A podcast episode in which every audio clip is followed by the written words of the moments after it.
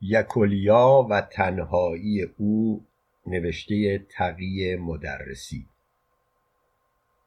تقدیم به سیاوش کسرایی.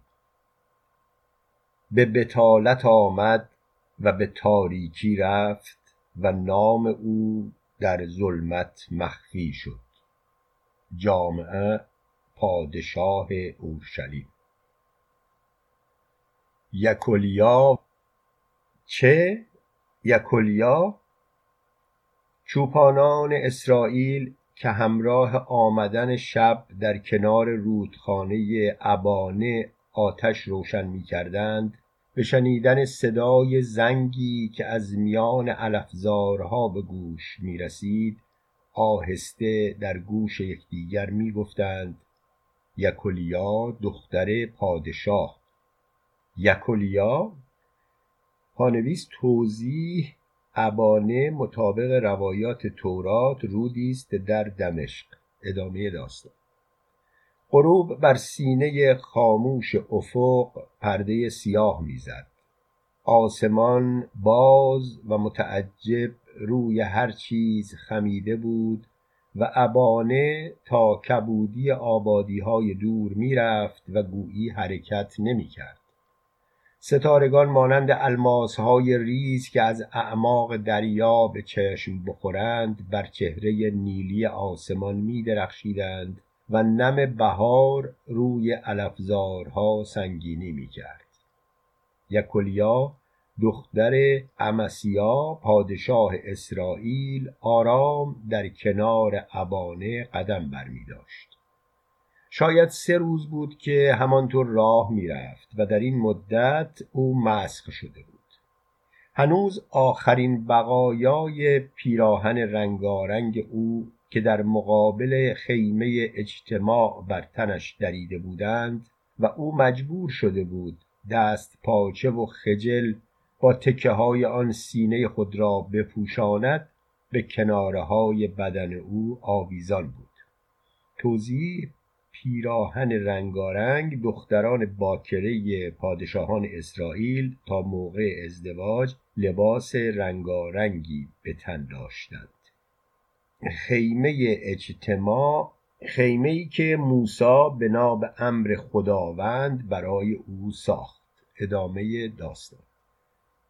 اما یکولیا دختر امسیا پادشاه اسرائیل در این سه روز هیچ نفهمیده بود. حتی به فکرش هم نرسیده بود زنگوله هایی را که به پاهایش بسته بودند تا صدای آنها به همه کس بگوید یکولیا از اورشلیم بیرون شده و لعنت خدا با اوست باز کند. اما او را چه مشغول داشته بود؟ چه فکری همه موجوداتی را که تا سه روز قبل می توانستند چنگال خود را تا اعماق روح او فرو برند در پشت خود پنهان کرده بود. یکولیا بعد از آن حادثه حتی گری هم نکرده بود. از هیچ چوپانی در طول این راه دراز گرده اینان و یا پیاله شراب نخواسته بود. فقط آرزو داشت گریه کند. وقتی که به کرانه ابانه رسید و کف پاهایش توانست رطوبت خزه های لیز و نمناک را حس کند غروب به دنبال نسیمی به روی علفزارها کشیده می‌شد. برای یک لحظه نگاهش را به آسمان وسیع و ملول که در سطح صاف آن قطعات کوچک و بزرگ ابر مانند قوهای سفیدی که روی آب آرام شنا می کنند در حرکت بودند دوخت. نسیم به میان موهای آشفتش پنجه کشید و یکولیا رطوبت عرقی را که در پای گیسوانش نشسته بود حس کرد. از دور فقط شعله آتش هایی که چوپانان در کنار ابانه روشن کرده بودند مانند چشمهای گیج و خوابالود زمینه سیاه دشت را مشبک می ساختند همه چیز خاموش بود. فقط صدای دور و مبهم آواز چوپانان به گوش می رسید در این لحظه بود که یکولیا نفس عمیقی کشید. تمام نیروهای منقلبی که در این مدت در درون او به بند کشیده شده بودند کم کم خود را رها ساختند. حادثه از سنگینی خود کاسته بود و به جوانهایی که در روح گناهکار او پنهان شده بود جسارت رشد می‌داد. ناگهان مانند اینکه در وجودش صدی شکسته شده باشد سیل احساسات هیجانی از هر طرف او را احاطه کرد. یکولیا خود را به دامن علفزار انداخت و سینه ملتهبش را به آن چسباند. دستهایش را به میان گیسوان در همه خود فرو برد. گویی می‌خواست چیزی را بفشارد. وقتی که این کار به هیجانات روحی او تسکین نداد آن وقت دست به گریبان خود برد و بقایای جامعه رنگارنگی را که سینه او را می پوشاند درید. سینه اوریان و ملتهب او در هوای آزاد قرار گرفت و او به پشت روی علفزارها خوابید. از نگاه سرد و بی آسمان و ستارگان که به بدن اوریان او دوخته شده بود مشمعز شد. باز قلتی زد و سینه خود را به علفهای مرتوب چسباند. ابانه همانطور در کنار او برگهای پهن و پنج مانند نیلوفرهای آبی را به آرامی مثل عاشقی که دست معشوقش را بکشد با خود در سطح روشن آب میکشاند آتش چوپانان سردی گرفت و آوازهایشان خاموش شد. صداهای گنگ و در همه دشت در گوشه و کنار با تاریکی خوابید. فقط از دور یک نقطه روشن آهسته جلو آمد. این روشنایی مردی بود که فانوسی به دست داشت و در کنار ابانه قدم برمی داشت وقتی به کنار یکولیا رسید قدری ایستاد. ردای درازی بر تن داشت. ریش بلند و آویختش به سینه ساییده می‌شد. ولی چیزی که در او مشخص بود چشمان وحشی و نافذش بود که در تاریکی مانند زمرد شکسته ای می درخشید مدتی خیره یکولیا را که در روی زمین دراز کشیده بود و به نظر می رسید به خواب رفته نگاه کرد. آن وقت آهسته زیر لب گفت یکولیا عصایی را که در دست داشت به روی سبزه ها کشید. فانوسش را روی زمین گذاشت و خودش پهلوی آن نشست. با اعجاب به هیکل اوریان یکولیا می نگریست گویی از اینکه متوجه او نمی شود تعجب می کرد بالاخره به درون فانوس دمید و شعله خاموش شد. تاریکی سیال از هر طرف جای روشنایی ضعیف فانوس را گرفت. آن وقت مرد قریب آرنجهایش را روی علفزار گذاشت و تنهاش را بر آنها تکیه داد. نگاهش دنبال خیالی تا افق دور آنجا که ستارگان به بازی همیشگی خود ادامه می‌دهند و شهابها به درون پرده نیلی تیر می‌کشند سیر کرد. شب همانطور موجودات خواب رفته را میپایید. مرد پیر همان گونه که سطح درخشنده ابانه را نگاه می‌کرد با صدای بلندتری گفت دختر پادشاه اسرائیل سخن نمی‌گوید شاید خوابیده باشد. یکولیا آهسته سر برداشت و به موجودی که در تاریکی نزدیک او دراز کشیده بود خیره شد. قبل از هر چیز به فکر لختی خود افتاد. دو مرتبه سینه خود را میان علفزار پنهان کرد. آن وقت گفت در این تاریکی شب کیست که با من صحبت می کند خنده مبهم و کوتاه پیرمرد به تاریکی نیش زد. یکولیا نترس چوپان پیر و ساده ای کنارت نشسته. یکولیا قدری فکر کرد بعد به صورت پیرمرد دقیق شد. آن وقت گفت هان تو از قضیه آگاه نیستی. پیرمرد سرش را روی سینه خم کرد و گفت چرا یکولیا؟ برایم حکایت کردند. یکولیا گفت پس چرا به اینجا آمده ای؟ مگر نمیدانی اسرائیل جامه مرا در کنار تابوت عهد خدا بر تنم درید از او نمی ترسی؟ انگشتش را به سوی آسمان بلند کرد پانویس توضیح تابوت عهد خدا تابوتی که موسی بنا به امر خداوند برای او ساخت ادامه داستان مرد پیر دستش را به روی بازوان او گذاشت و گفت نه یکلیا چیزی مرا نمی ترساند و از چیزی متعجب نمی شوم. ترس و تعجب با اشخاص کوچک و وحشی بازی می کند دختر پادشاه اسرائیل می توانی قضیه را برایم بگویی چوپانان می‌گویند تو کوشی چوپان گوسفندهای پدرت را دوست می داشته ای اما من باور نکردم. یکلیا بدون اینکه به لختی خود اهمیت بدهد از میان علفزار سر بلند کرد و گفت چرا باور نکردی؟ همین طور بود. پیرمرد گفت پس که این طور او را چطور دوست می داشتی یکلیا گفت من چیزی نمی‌توانم به تو بگویم. دلم می‌خواست گریه کنم. پیرمرد گفت حرف بزن یکلیا گریه از بارهای سنگین میترسد. خب چطور او را دوست داشتی؟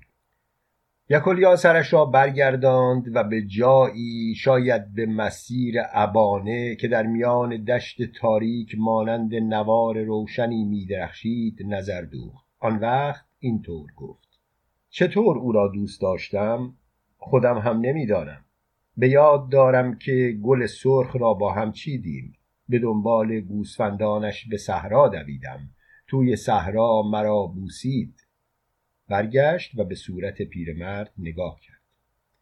سر پیرمرد مانند اینکه مرده باشد روی سینه خم شده بود. وقتی که صدای یکلیا خاموشی گرفت او زیر لب گفت یکلیا به من جواب بده. او را چطور دوست داشتی یکلیا یک لحظه به آسمان نگریست مثل اینکه متوجه سؤال پیرمرد نشده بود.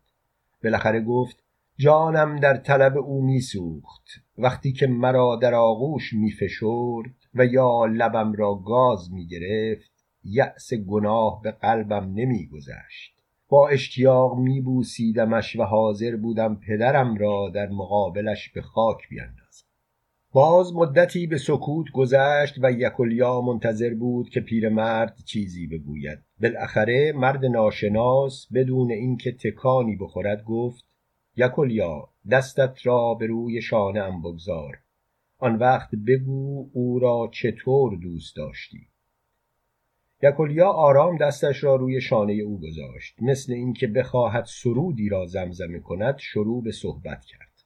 ها در کنار ایوان پادشاه میان سرخی و کبودی به دنبالم می آمد خودم را در آغوشش می انداختم او مرا مثل برهایش از زمین بلند می کرد و به میان صحرا می برد تا صبح از کنارش بلند نمی شدم من خدا را فراموش کرده بودم. دلم نمی‌خواست لحظه ای از او دور باشم.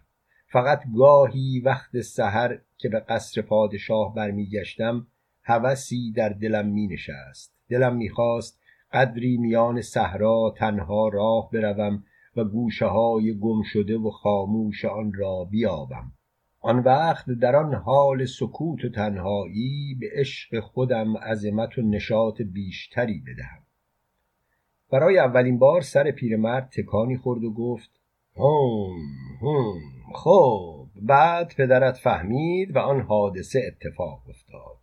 تو اقرار کردی یا او؟ یکولیا گفت وقتی پدرم از کنیزی که ما را در صحرا دیده بود شنید که دخترش با کوشی چوپان عشق میورزد امیدوار بود که من هنوز دوشیزه مانده باشم. ولی من به گناه نیندیشیده بودم و مثل گل نیلوفری که در جریان آب قرار گرفته باشد بی اختیار با او تا تاریک ترین زوایای خانه عشق رفته بودم. پدرم مرا از دست داده بود. اول نمی‌خواست زیاد آزارم دهد چون که از ماجرا خبر نداشت. ولی وقتی که من در مقابل خیمه اجتماع فریاد کشیدم خشم و نفرت مانند کرکسی بر چهرهش نشست. در مقابل تابوت عهد خدا تازیانه به گونم نباخت با دست دیوانش جامم را درید. زنگوله به پایم بست و از دروازه اورشلیم رو به دمشق رهایم کرد. آه خداوند بزرگ برای یک لحظه هم عشق او را فراموش نکردم و پشیمانی مانند کژدمی به جان من نیش نزد. مگر زمانی که او را هم در همان دروازه به دار آویخته دیدم. من از آنجا فرار کردم. در این راه دراز از هیچ چوپانی گرده اینان و یا پیاله ای شراب نخواستم. فقط آرزویم این بود که بر مرگ او اشک بریزم. اما گویی خداوند چشمه های دیدگانم را خشکانیده بود. من تنها مانده بودم. پیرمرد گفت یکلیا تو همیشه تنها بوده ای یکلیا گفت نه چوپان پیر من به هیچ کس اجازه گفتن چنین سخنی را نخواهم داد. زمانی که او گل سرخ را به شوخی به گونم می‌زد من همه چیز داشتم. پیرمرد گفت اشتباه ظریفی روح مشتاقت را نوازش می‌دهد. همان موقع که گل سرخ روی گونهات دهان باز می کرد و یا به دامنت پر میریخت تنهایی شگرفی در سینت خانه می گرفت یکولیا گفت این چه نوع تنهایی بود که من آن را حس نمی کردم پیرمرد خنده ای کرد و گفت یکولیا درست گوش کن. تو اگر تنها نبودی به دامن او آویزان نمی شدی یکولیا گفت اما فکر می کنم وقتی او را یافتم تنهایی مانند سایه های شب که با طلوع فجر زمین را ترک می کنند از من گریخت. مرد پیر برای اولین بار در چشمان یکولیا که روی الفزار خوابیده بود و با دقت به او مینگریست نگاه کرد. شعاع زرد و درخشنده چشمانش درون یکولیا نفوذ کرد. او گفت می گفتی زمانی که از آغوش او مانند مهی که از دامن کوه سار به طرف دشت سرازیر شود جدا می شدی سودای تنهایی به گوشه های گم شده و خاموش صحرا می کشندد تو از این تنهایی چه می‌خواستی؟ می‌خواستی به عشقت عظمت و نشاط بدهی؟ آه یکلیا مگر عشق تو عظمت نداشت؟ مگر مردم اسرائیل به خاطر عظمت و شیرینی عشقت جامه بر تنت ندریدند؟ اقرار کن یکلیا نه مثل زمانی که در مقابل پدرت اقرار می کردی اعتراف کن که تو تنها بوده ای پیرمرد نگاهش را به همان نقطه اول دوخت و ادامه داد. یکلیا آه یکلیا راست بگو.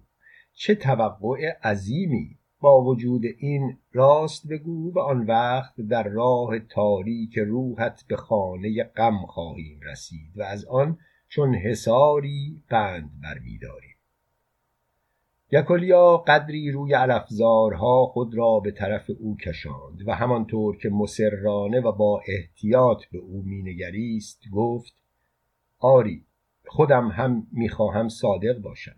این آرزو مثل آبی که سراسر دشت را فرا بگیرد به روح من دست مییافت. اما فقط همکنون است که می‌توانم به آن جان بدهم. می‌خواهم راست بگویم داستانی را که ترس و شرم بر آن کفن پیچیده است با تو و شب ابانه حکایت کنم. آه ای مرد چوپان گوش کن که من با تمام ذرات وجودم که صادقانه از آن من نیستند او را کوشه چوپان را می طلبیدم. نمی‌دانم تنها بودم یا نه اما در وجود او شیرینی یا لذتی بود که روح ناکام مرا سیراب می کرد. وقتی در او می پیچیدم وقتی به گردنش آویزان می شدم دیگر در این جهان بزرگ چیزی غیر از او برایم باقی نمی ماند. اگر می گفت پدرم را بکشم در جام او زهر می ریختم گوش می کنی دختر امسیا پادشاه اسرائیل چه می گوید از آتشی که خدا بر زبایه خیمه اجتماع فرود آورد واهمه نداشتم. پانویس زبایهی که بنی اسرائیل مقابل خیمه اجتماع گذاشتند و خداوند برای تبرک بر آنها آتش نازل کرد. ادامه داستان. پیرمرد گفت یکلیا چه تو را مجبور کرد که در پیش پدرت نام او را ببری؟ یکلیا گفت پدرم گریه کرد و گفت پدرت پیر شده او را نیازمای و برای نامش سکه لعنت نفروش. اسم او را بگو تا شما را به هم زن و شوهر کنم. اگرچه او خودش کوشی را می شناخت من فقط بر عشقهای او ترحم کردم فقط ترحم. اما نمی‌دانستم او چقدر مکار است. این بود راستی من. در وجودم چه هست که آن را نگفته باشم. پیرمرد اسایش را از زمین برداشت و در آب ابانه فرو برد و گفت این بود راستی تو. باید قانع شد که بشر بیشتر از این نمی‌تواند راستگو باشد. یکلیا با تمام صداقتت آنچه که پنهان کردنی بود پنهان کردی. مگر نگفتی که او را از جان بیشتر دوست داشتی؟ پس چطور در مقابل عشق او بر اشک پدرت رحم کردی؟ آیا در مقابل او هم به همین اندازه صادق بودی؟ نه یکلیا حتما وقتی که تو را میبوسیده سرخ می‌شدی به وضع خنده آوری خجالت میکشیدی یکلیا آرام از او پرسید ای مرد ناشناس تو کیستی که اینطور بی شرمان تهمت می‌زنی؟ پیرمرد گفت یکلیا اگر بخواهی مرا بشناسی باید همه چیز را بشناسی. آیا تحمل آن را داری؟ یکلیا گفت من قدرت تحمل عشق او را داشتم. گمان نمی کنم در سرزمین اسرائیل بزرگتر و سنگینتر از آن چیزی برای من وجود داشته باشد. مرد خنده ای کرد و گفت یکلیا به ابرهایی که در گوشه و کنار آسمان حرکت می کنند تا به رود سیاه یعنی آنجایی که خورشید هر غروب به دهان سیاهی فرو می رود برسند نگاه کن. به ابانه که آرام و رنج کشیده در بسترش می لغزد بنگر تا بدانی همراه و کنار تو شیطان هم به آنها می نگرد پانویس رود سیاه مطابق روایات قرآن رود سیاه آخرین حد دنیاست که خورشید هر غروب در آن فرو می رود و زلقرنین خود را تا آنجا رساند. ادامه داستان. یکلیا فریاد کوچکی کشید و از او فاصله گرفت. مرد به گفته خود ادامه داد. یکلیا چقدر سزاواری که اینطور پریشان شوی. مگر نه این است که حیثیت خیمه اجتماع به خاطر لعنتی است که به من نسبت داده می شود آیا تو انسان نبودی که می‌خواستی راستگو باشی و صادق نبودی؟ اما یکلیا آنجایی که به تو وعده می‌داد تو را از خانه عشقت بی مقصد و مرده بیرون کرد. نمی‌خواهی که من تو را تسلا داده باشم؟ یکلیا کنار انگشتش را به دندان میگزید و مضطربانه شیطان را نگاه می‌کرد و چیزی نمی‌گفت. باز شیطان شروع به صحبت کرد. آن روز من و او با هم پنجه در انداختیم و او مرا از آسمان ها به زیر انداخت. اما چه کسی شما را سرشت مگر من و او با هم نبودیم؟ او از رازی که من در شما به جای نهادم چیزی نمی‌دانست. یکلیا او نمی‌دانست که در زمین پسر انسان چه می‌خواهد. چرا شما را از من رم می‌دهد؟ گو اینکه من اسیری هستم و در اینجا تنها. تنهای تنها مثل تو یکلیا گذشت زمان را تماشا می کنم یکلیا آیا می توانی بگویی چرا عشق تو با تمام لطافتش با راستی سازگار نیست؟ چرا با تمام اصراری که در صداقت داشتی نتوانستی راستگو باشی؟ آه چه راز سر به مهر و مضطربی! من با او از جهانی صحبت کردم که من و او در پشتش پنهان باشیم و انسان در آن مطمئن و بی تزلزل زندگی کند. اما او عوض هر چیز به تماشاچی احتیاج داشت. او مثل یک سنگ تراش سنگی تراشید. به این سنگ زبان داد تا اسم او را بیاموزد و تلفظ کند. آه تلفظ فقط تلفظ. اما زبان در راه دیگری به کار افتاد که فقط تلفظ نبود. راز سربسته جنب و جوش داشت. انسان موجودی نبود که لب رود سیاه تشنه باشد زیرا با تشنگی میمرد. او وقتی که این را فهمید قطره ای آب سیاه در حلقومش چکاند تا انسان نمیرد. آن وقت انسان به پستی خو گرفت. در مقابل هر تهدیدی که از زمین به سوی او برمیخواست مرا نشان می‌داد و تهدیدی می‌کرد. تمام آن چیزهایی را که انسان آزادانه می‌خواست و او معنی آن را نمی‌فهمید خرد می‌کرد و روی دهان انسان سنگ میگذاشت. آه یکلیا عشق تو چه می‌توانست به او بفهماند؟ تو هنگام غروب بین کبودی و سرخی به گردن کوشه آویزان می شدی و او تو را به صحرا می برد. آه آه. یکلیا بی تکلف سرش را به سینه شیطان گذاشت و چشمه دیدگانش به جوش آمد. یکلیا به سختی می گریست و شیطان همانطور به افق نگاه می کرد. پس از چندی باز صدای خواباور او خاموشی را شکافت. سنگ تراش را زبان با لفظ می ستایید و او از این خشنود بود. ولی کم کم زبان این را هم فراموش کرده آن وقت سنگ تراش همانطور که مرا با احتیاط میپایید مضطرب و قاهر مرگ را زامن یادآوری خود قرار داد. چون بشر با تشنگی خو گرفته بود دیگر پستی نمی‌توانست او را به خاطرها بیاورد.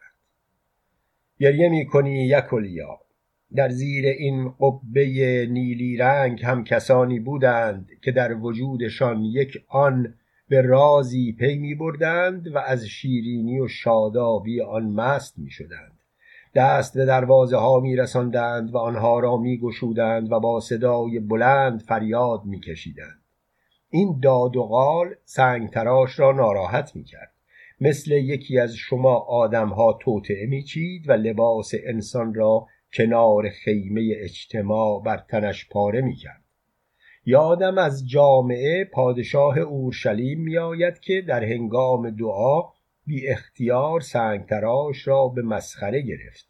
جامعه خوب حرف می‌زد. او کمی از درونش خبر داشت. از این جهت نوشت همه چیز پر از خستگی است که انسان آن را نمی‌تواند بیان کند. چشم از دیدن و گوش از شنیدن پر نمی شود. آنچه بوده است همان است که خواهد بود. آنچه شده است همان است که خواهد شد. و زیر آفتاب هیچ چیز تازه ای نیست پانویس از کتاب جامعه. تذکر نویسنده جمله هایی که با علامت ستاره مشخص شدن تماما و عینا از کتاب مقدس عهد عتیق که مؤسسه The English and Foreign Bible Society آن را به فارسی ترجمه کرده است نقل شده. ادامه داستان. آخ چه خوب زندگی ملالت بار موجود وحشی و نفهمی را که سنگ تراش به بازی گرفته بیان می کند. یکلیا تو نخواه که مثل جامعه بفهمی. یکلیا آرام بر سینه شیطان اشک میریخت و شیطان با دست موهای مشکی و بلند او را نوازش می‌داد همه جا را خاموشی فرا گرفته بود. شیطان گفت یکلیا زندگی در روی این جهان کور بر پسر انسان سخت میگذرد. حداقل او امیدوار است که بعد از این مرحله راه جاودانی را در پیش دارد و در آنجا تنها نخواهد بود. یکلیا همانطور که اشکایش را پاک می‌کرد گفت ما گناهکاریم مگر ایوب پیغمبر نمی گفت بلا از قبار در نمی آید و مشقت از زمین نمی روید بلکه انسان برای مشقت آفریده می شود. از کتاب مقدس تورات. شیطان برای بار دوم در چشمان او نگاه کرد و گفت یکلیا گناه تعباور نیست رنجی که تو می‌کشی به خاطر محکومیت است. آه یکلیا تو نه دست داری و نه چشم. بعد چنان که گویی با خود صحبت می کند زیر لب به سخنش ادامه داد. ای فرشته های کوچک ای دیدگان بی تقصیر ای اسب های زمین خورده چرا بر سر شما معامله می کنند این گناه است یکلیا جهان مثل آبی که در باطلاق ساکن شود در حال گندیدن است. نیرو را باید پایید. او دزد است. موجود کدر و پرهیبتی است که هر ساعت ناآگاه به طرفی قرار می‌گیرد. یکلیا گریه نکن. گریه تو گوش خراش است. من مانند او ترحم یا بخشش نمی کنم این در خور شما آفریده هاست که عقب پناهگاهی می گردید بگذار یکلیا بگویم. شیطان نیمخیز شده بود و افق را می نگریست بعد از لحظه ای آرامتر از پیش شروع به صحبت کرد. بگذار بگویم یکلیا این به تو آرامی می بخشد اما این آرامش از آنهایی نیست که به قیمت فریب انسان تمام شود. داستانی است از اورشلیم. از آن موقعی که از او اجازه گرفتم دو روز به من مهلت دهد تا اساس شهری را که نامش را با ابهت بر آن نهاده در هم ریزم. آری دستهای بزرگ و قادر من می توانست پلیدی ها را نشان بدهد و او با غرور تقاضای مرا قبول کرد. آه اورشلیم آن موقع میکاه پادشاه اسم آن را با خود داشت. شیطان آهسته دست بر سر یکلیا گذاشت و به نوازش گیسوان بلند او پرداخت. گفت اورشلیم در آن روزگار هم مانند امروز با برجها و باروهایش منتظر وقایع کوچک و بزرگ بود. هنوز انتظار داشت که پیغمبران در کوچه هایش آواز بخوانند یا با ردای خود اردن را بشکافند و بی تزلزل از آن بگذرند. در میان کوچه هایش که برگ های زیتون و گل های سفید چتر به روی سبزه ها گرفته بودند غزال های اورشلیم حرکت می کردند و چشمانی که به سایه سرمه خو گرفته بودند از شبکه پنجره ها آنها را به سوی خیش می خواندند. هنگامی بود که زمستان دامن از پهنه شهر خداوند برچیده بود و پسر انسان می توانست از زبان دوشیزگان شرمگینی که منتظر شوی خیش بودند بشنود آواز فاخته در ولایت ما شنیده می شود نقل از کتاب مقدس تورات جلال اورشلیم آنگونه که خداوند دامن زر خیش را به سوی این شهر رها ساخته بود با تلعلع و هیبت از کنگره ها و دیوارهای کاخهای زمان داوود به زمین میریخت. کدام سینه جوان و نورسیده دختری بود که در میان خود سنگ زمرد را نمی فشرد انگشتان چه زنی؟ که به تازگی محبوبش را چون برادر بیپروا میبوسید به مر صافی نیامیخته بود و عطر چرب از دست دوشیزگان بر حلقه در خانه ها نمی چکید. و هم در آنجا خداوند به مردمانش آرامش عطا کرده بود و این مردم با رنج و ملالت زندگی را مثل علفی که گوسفندان در صحرا می‌خورند میبلعیدند و آرامش را در زیر پیراهنشان پنهان کرده بودند. مردم یاد گرفته بودند روزگاری که هیچ نخواهند دیگر زندگی به پایان رسید. از این رو سعی می کردند هرچه بیشتر حرس بزنند و هرچه کمتر به دست آورند. کاخ پادشاه همین بود که پدرت در آن نشسته با ستونهای بلند و سیاهی که تا آسمان بالا می‌رفت و از شفافی برق می‌زد. با همان حوزها که گویی از فیروزه ساخته شدهاند و همان جامهایی که سرحد درخشندگی زرد و سرخ طلا را چیزی که سنگ تراش در میان قربانی های اسرائیل بیشتر به آن دل بسته است در چشم های نیم خفته تو میخواباند. آیا سکه های طلا نبود که با گوی های کوچک و بزرگ مروارید در کف آن تالار که چون آینه می درخشید بازی بچگانه ای را در پیش گرفته بودند و پادشاه همچنان که کودکان با های جویبار بازی می کنند با دانه های یاقوت سرگرم بود و به آنها نمی اندیشید. تو نیز با چنین چشمی که زهر نابهنگام را به جان چوپان ریخت آن چشمانی که اطمینان به زیبایی را با خود به جهان آورده است با دیدن لباس میکا و یا کوچکترین کنیز او که در هیچ نقطه آن جای خالی زمرد یا نقره و یا مروارید را نمی‌توان یافت تعجب می‌کردی. آیا گمان می‌کنی که چنین نبود و یا سخنم اشتیاق جلالی را می‌کشید؟ نه دختر پادشاه باور کن و به سختی بیاندیش بگذار از داستان قرنهای پیش صحبت کنم. آن روزگاری که مردمانش آسمان را از نزدیک می‌دیدند و و میدان حرب منزل آسایش آنها بود و برقی که شمشیر در کمر آنها داشت به خاطر تجمل نبود. داستان را چگونه شروع کنم؟ گوش کن دخترم. آن روز صبح پادشاه از صحرا به درون قصر آمد. بیش از پنجاه سال داشت و مثل کوه روی پاهای قوی خود ایستاده بود.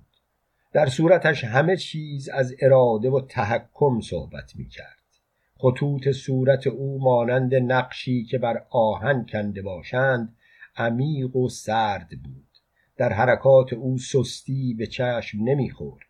وقتی که فرمان می‌داد دستش محکم و بی تزلزل عصای پادشاهی را به طرف مخاطب می‌گرفت. هوسها و امیالش بر یزرائیل رامود جلعاد همه جا حکومت می‌کرد.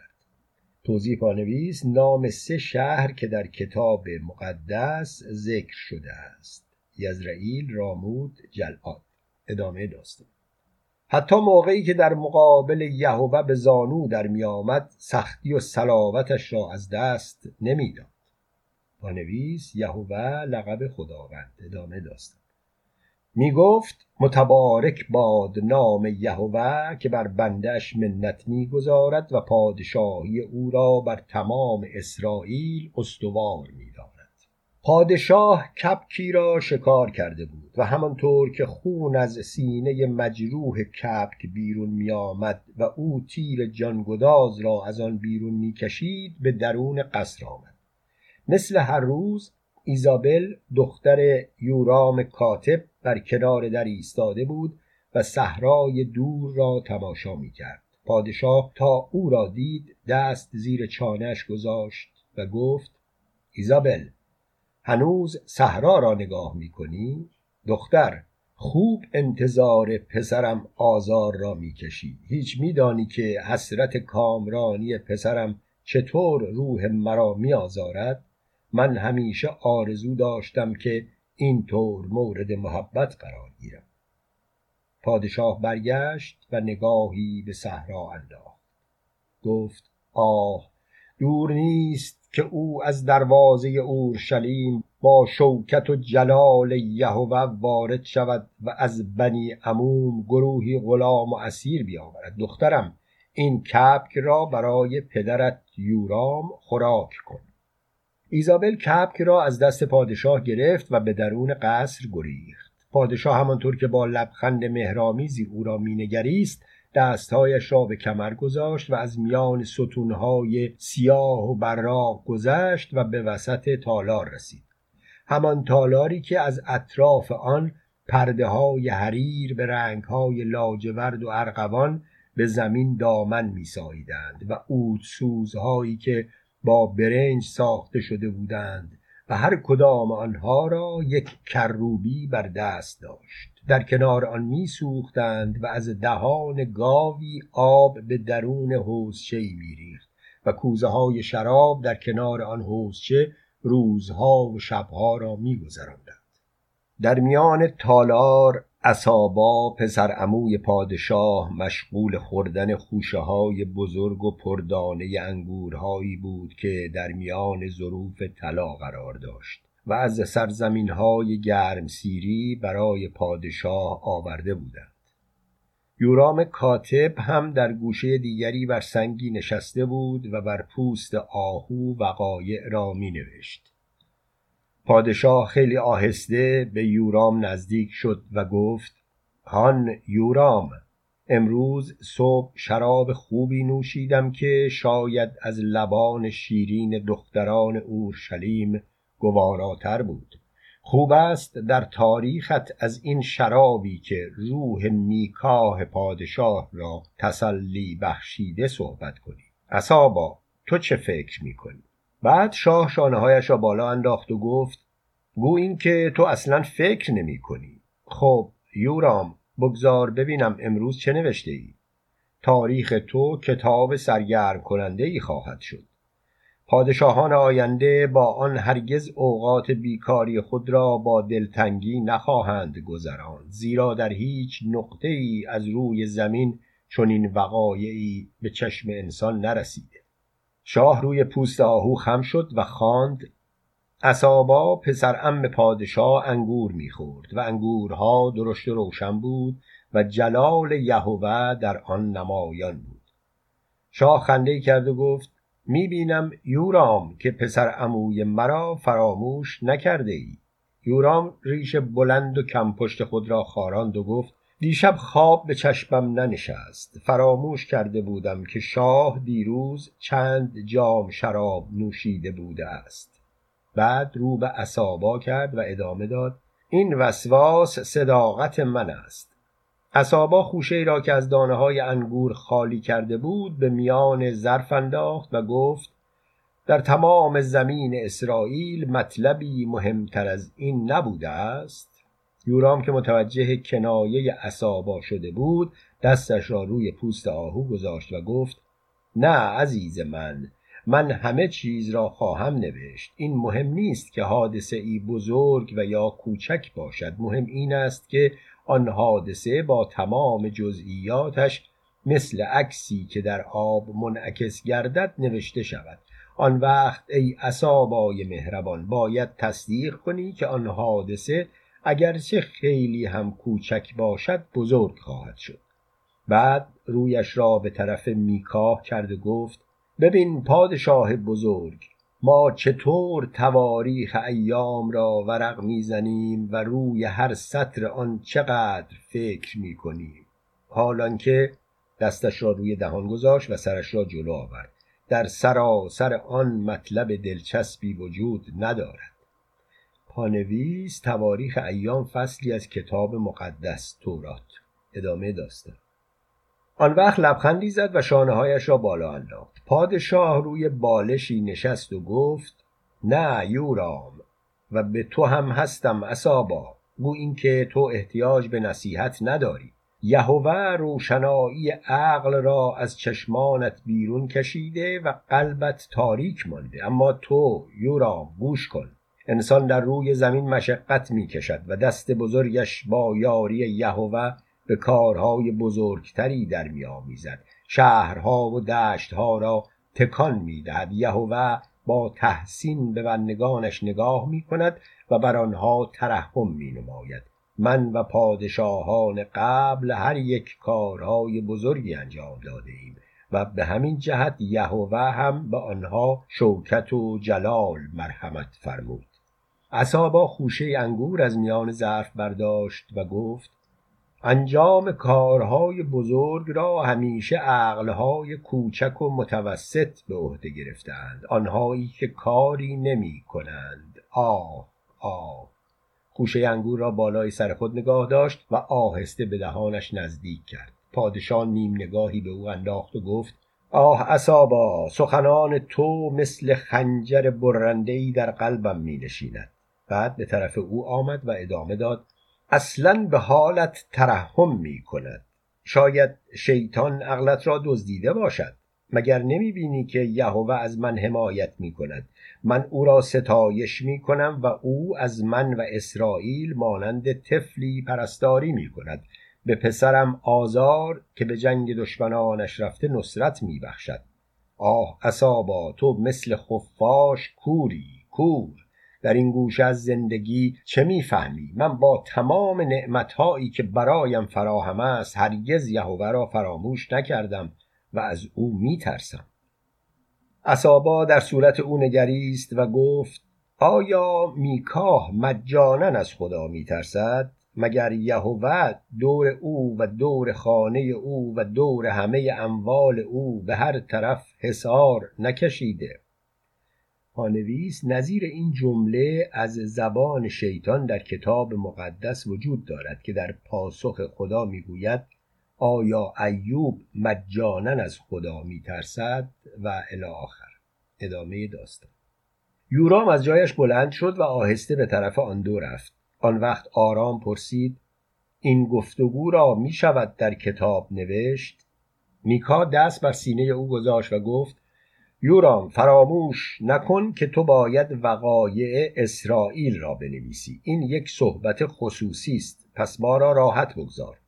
اما تو اسابا پسر عموی من من می‌خواهم به سراحت بگویم تو دیوانه ای عقل از چنگت گریخته پس بهتر همان است که بنشینی و انگورت را بخوری. آه ای یهوه ای پدر آسمان ها ما را بیاموز اصابا ادامه داد. اموال ما را حراست کن و بر آنها بیفزای مبادا چیزی از آنها کم شود. آمین. آن وقت صدای خنده او در فضای تالار میان ستونهای سیاه و بلند شکست. پادشاه همانطور که از آنجا دور می‌شد ناگهان ایستاد و به یورام گفت آه کاتب خوشخط! امروز کپ کیشه کار کردم و به ایزابل بخشیدم تا آن را با هم بخورید. بعدها هم شما را برکت خواهم داد. سپس به راه خود ادامه داد. نرسیده به در امنون عابد از در وارد شد. پادشاه ایستاد و دستایش را به کمر زد. هان امنون از کجا میآیی؟ امنون عصای خود را به دیوار تکیه داد و گفت جلال یهوه بر سر اسرائیل سایه انداخته است. پسرت با نصرت از جهاد برمیگردد. پادشاه جلوتر آمد و پرسید از کجا این خبر به تو رسیده؟ گفت در کنار دروازه نشسته بودم که دید بانان سیاهی لشکر او را دیدند و برای ما پیغام آوردند. دیگر خبری از او نداری؟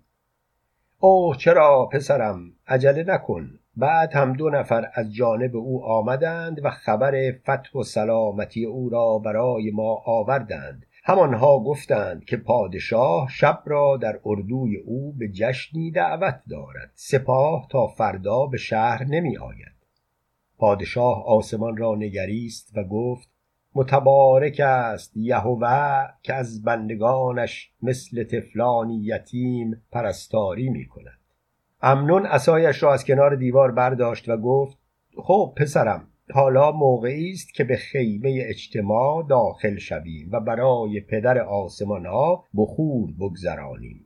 آنگاه با هم از تالار خارج شدند. در سینه اسرائیل شادی شکوفه کرده بود.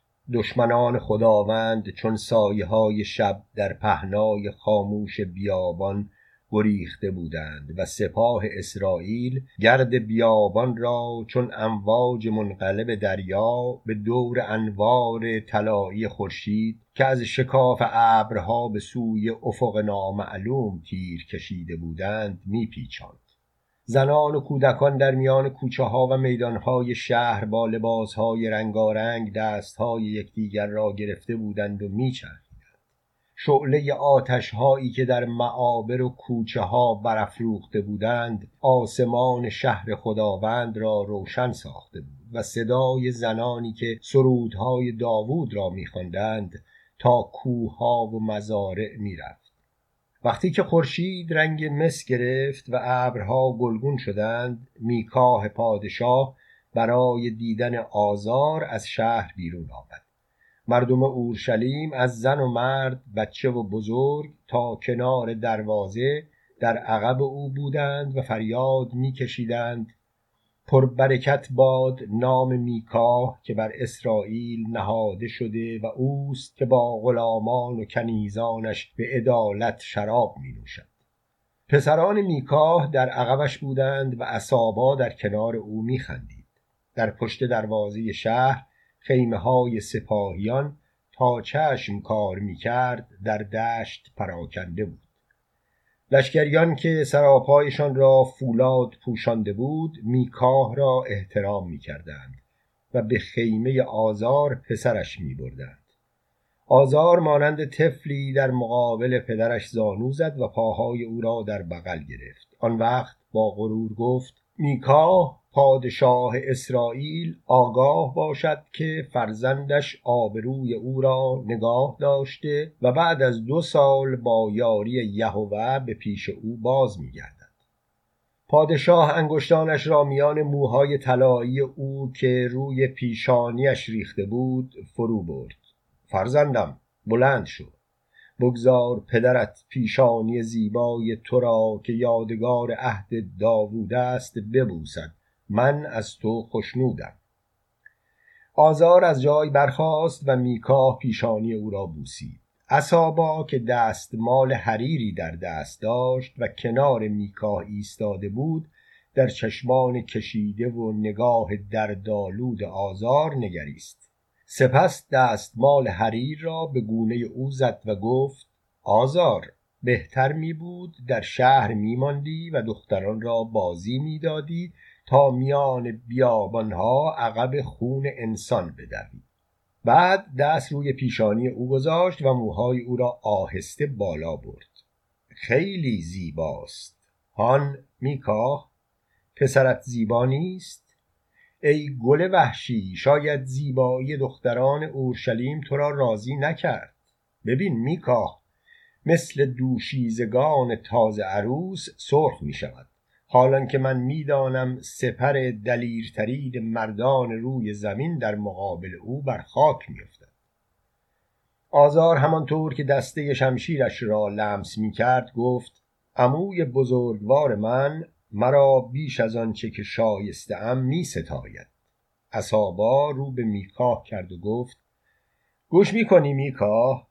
پسرت بزرگ شده. تعارف هم یاد گرفته. اما من خوب می‌دانم مردی که بر این سپاه بزرگ فرمان می‌دهد قادر نیست دوشیزه جوانی را نرم کند و پستانهایش را ببوسد. اینطور نیست آزار جان؟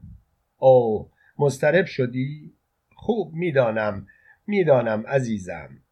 نیکاه پادشاه دست روی شانه پسرش گذاشت و گفت اطمینان داشته باش. سعادت و کامیابی در گوشه های قصر انتظارت را می کشد خنده ای در تمام صورت اصابا پخش شد و بازوان آزار را گرفت و گفت می‌دانم عزیزم اکنون بر کنار پنجره ایستاده و صحرا را با نگاه در جستجوی تو کاوش می کند گویا برای اینکه پاسخ مرا داده باشی این را به خاطرم آوردی. اما آزار من تو را در لباس جشن بیشتر از هنگامی که شمشیر به کمر بسته ای دوست دارم.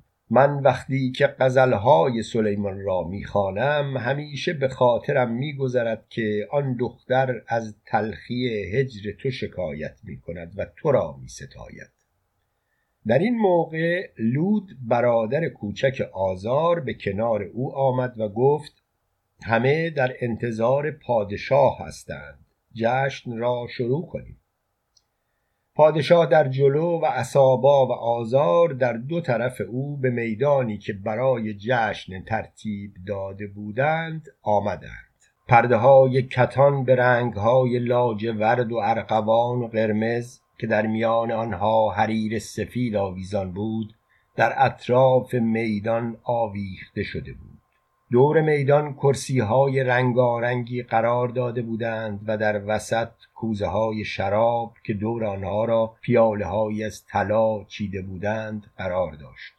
پادشاه بر کرسی بزرگی که در صدر قرار داشت نشست و گفت آزار پسرم مثل اینکه می‌خواهی از پدرت خوب پذیرایی کنی امشب شب خوشی خواهد بود. یورام کاتب همانطور که تخت پوستش را زیر بغل داشت از جای برخاست و گفت به جلال یهوه قسم که امشب ملکوم و کموش را با جامهای طلایی مجبور کنم از تختهایشان به زیر آیند و نکته به نکته ذره به ذره آن را هم خواهم نوشت. پانویس ملکوم خدای سیدونیان کموش خدای موآبیان. ادامه داستان.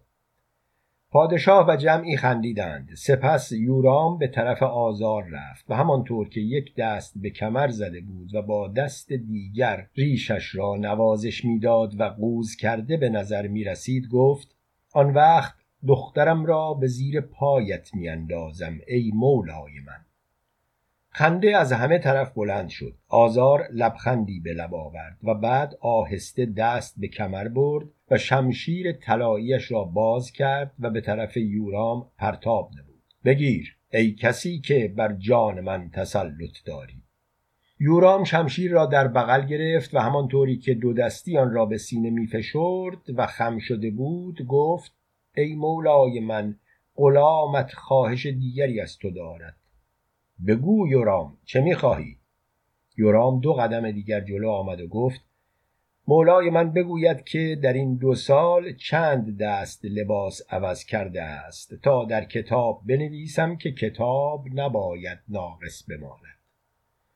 اصابا زد زیر خنده و گفت ای پادشاه از یهوه بخواه همانطور که تو بر بندگانش سایه افکنده ای او بر ما سایه افکند و جان این مرد کتاب نویس را بگیرد که من دیگر طاقت انتظار شراب را ندارم. آن وقت به میان میدان آمد و به رسم اسرائیل با لگد کوزه اول را به زمین انداخت. شراب ارغوانی از دهانه کوزه به روی خاک جاری شد. بعد جامی پر کرد و در مقابل میکاه پادشاه ایستاد و گفت ای پادشاه اسرائیل اکنون شراب خواهی نوشید. شرابی که از پنجه دختران اورشلیم به درون کوزه ها چکیده. جام را بالا گرفت و همانطور که بر آن میخندید و حرکت معجون ارغوانی را مینگریست گفت میکا تو کارهای بزرگ انجام داده ای. جام را به دست پادشاه داد و برای خودش جام دیگری پر کرد.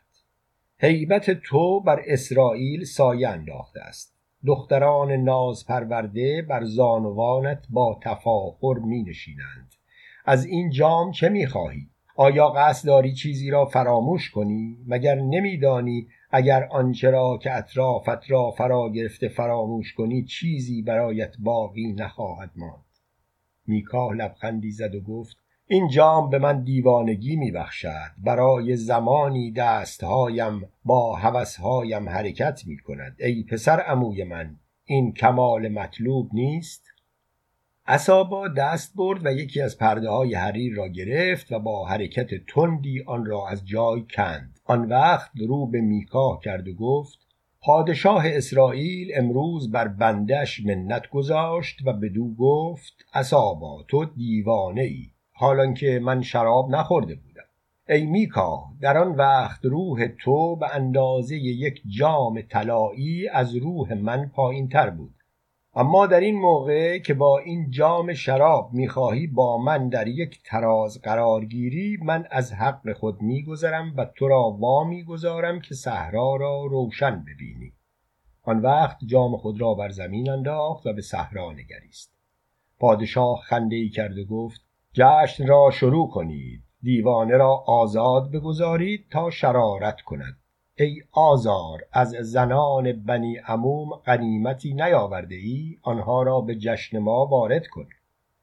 آزار آهسته به میان میدان آمد و بعد رو به پدرش کرد و گفت پدر بزرگوار من دو سال از میان شهرها شهرهایی که از دیوارهای آنها زر میریخت و خزانه هایشان پر از جواهرات نایاب بود گذشتم.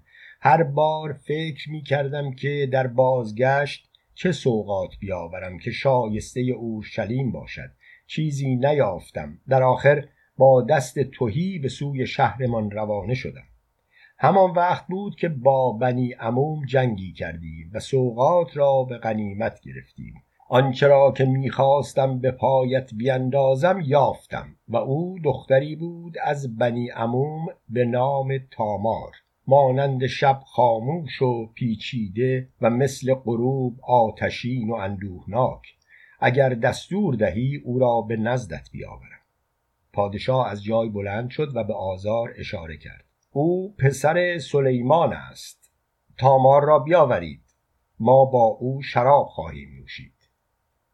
آزار خواست که دستور دهد زن ناشناس را بیاورند که اصابا دستایش را بلند کرد و گفت صبر کنید.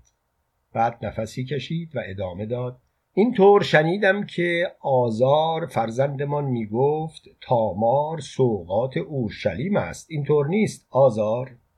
آزار آهسته سرش را تکان داد اصابا رو به میکاه کرد و گفت عدالت آسمان در توست ای میکاه که بر اسرائیل سلطنت می کنی آیا این عدالت به تو اجازه می دهد که سهم شهری را برای خودت برداری؟ منظورت چیست اصابا؟ می‌خواهم از مولایم تقاضا کنم تامار را به کسی بسپاریم که خودش انتخاب می کند زیرا او سوقات اسرائیل است. پادشاه قدری فکر کرد و گفت اصابا من به این کار راضیم. اصابا از شادی فریادی کشید و گفت متبارک باد نام یهوه جرأت می کنم و به پادشاه می گویم برای اینکه شاه شناخته نشود خوب است که میکاه پادشاه تختش را رها کند و در بین غلامانش بنشیند. کلاهش را بردارد و خود یکی از سپاهیان را بر سر گذارد تا عدالت خداوند در زمین مستقر بماند. آنگاه اصابا روبروی پادشاه خم شد. پادشاه نگاهی به آزار انداخت و بعد از جای خود بلند شد و با صلابت مخصوص به خودش گفت ای اصابا خواهی دید که پادشاه اسرائیل بر قولش وفادار است. آنگاه از تخت به زیر آمد و بر یکی از کرسی های مجلس میان سپاهیان نشست و کلاه خود را عوض کرد.